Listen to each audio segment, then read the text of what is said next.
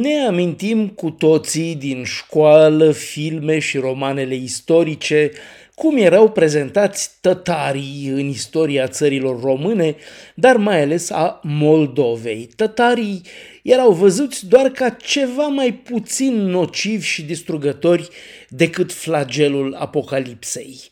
Crimea tătară a fost ocupată de Rusia în 1783. De-a lungul celor două secole și un pic de la ocuparea Crimeei de către Rusia, multe au fost proiectele și tentativele de a extirpa prezența tătărească în Crimea. Unele asemenea proiecte apropiindu-se practic de ceea ce numim azi un genocid. Dostoevski, de pildă, a fost una din primele voci importante în Rusia care au sprijinit ideea deportării tătarilor din Crimea și a înlocuirii lor cu slavi.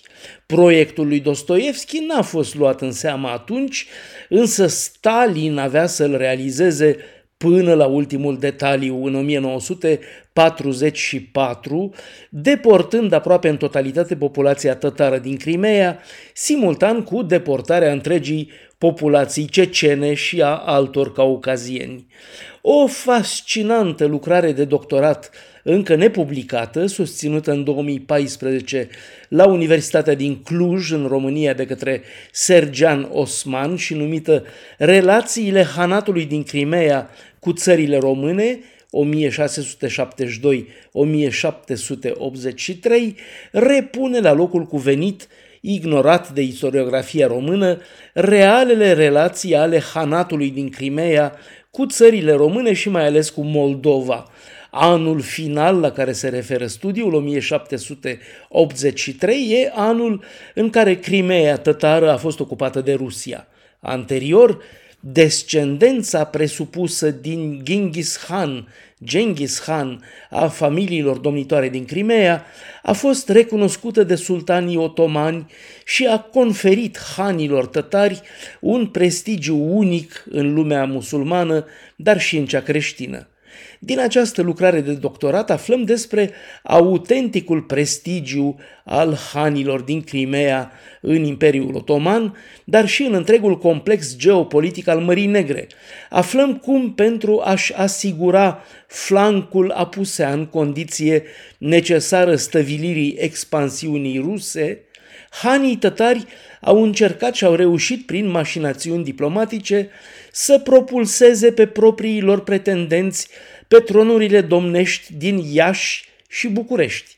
Hani ai Crimeei, precum Devlet Ghirai, cum mă mărturisesc și hrisoavele moldovene contemporane, Miron Costin sau Ioan Neculce, au izbutit să impună în Moldova pe frații Antioch Cantemir și Dimitrie Cantemir.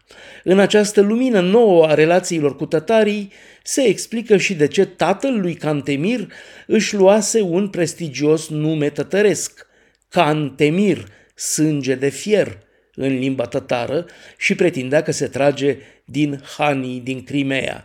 Prestigiul hoardei tătărești în acest fost imperiu tătar, dar și în imperiul turc, otoman, al porții de la Istanbul a fost atât de mare încât și azi unul din cele mai frecvente nume de familie în Cecenia și în nordul Caucazului este Cantemir sau Cantemirov.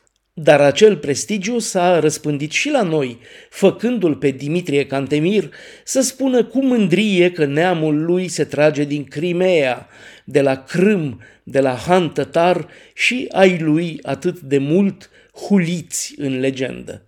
Bruxelles, Dan Alexe pentru Radio Europa Liberă.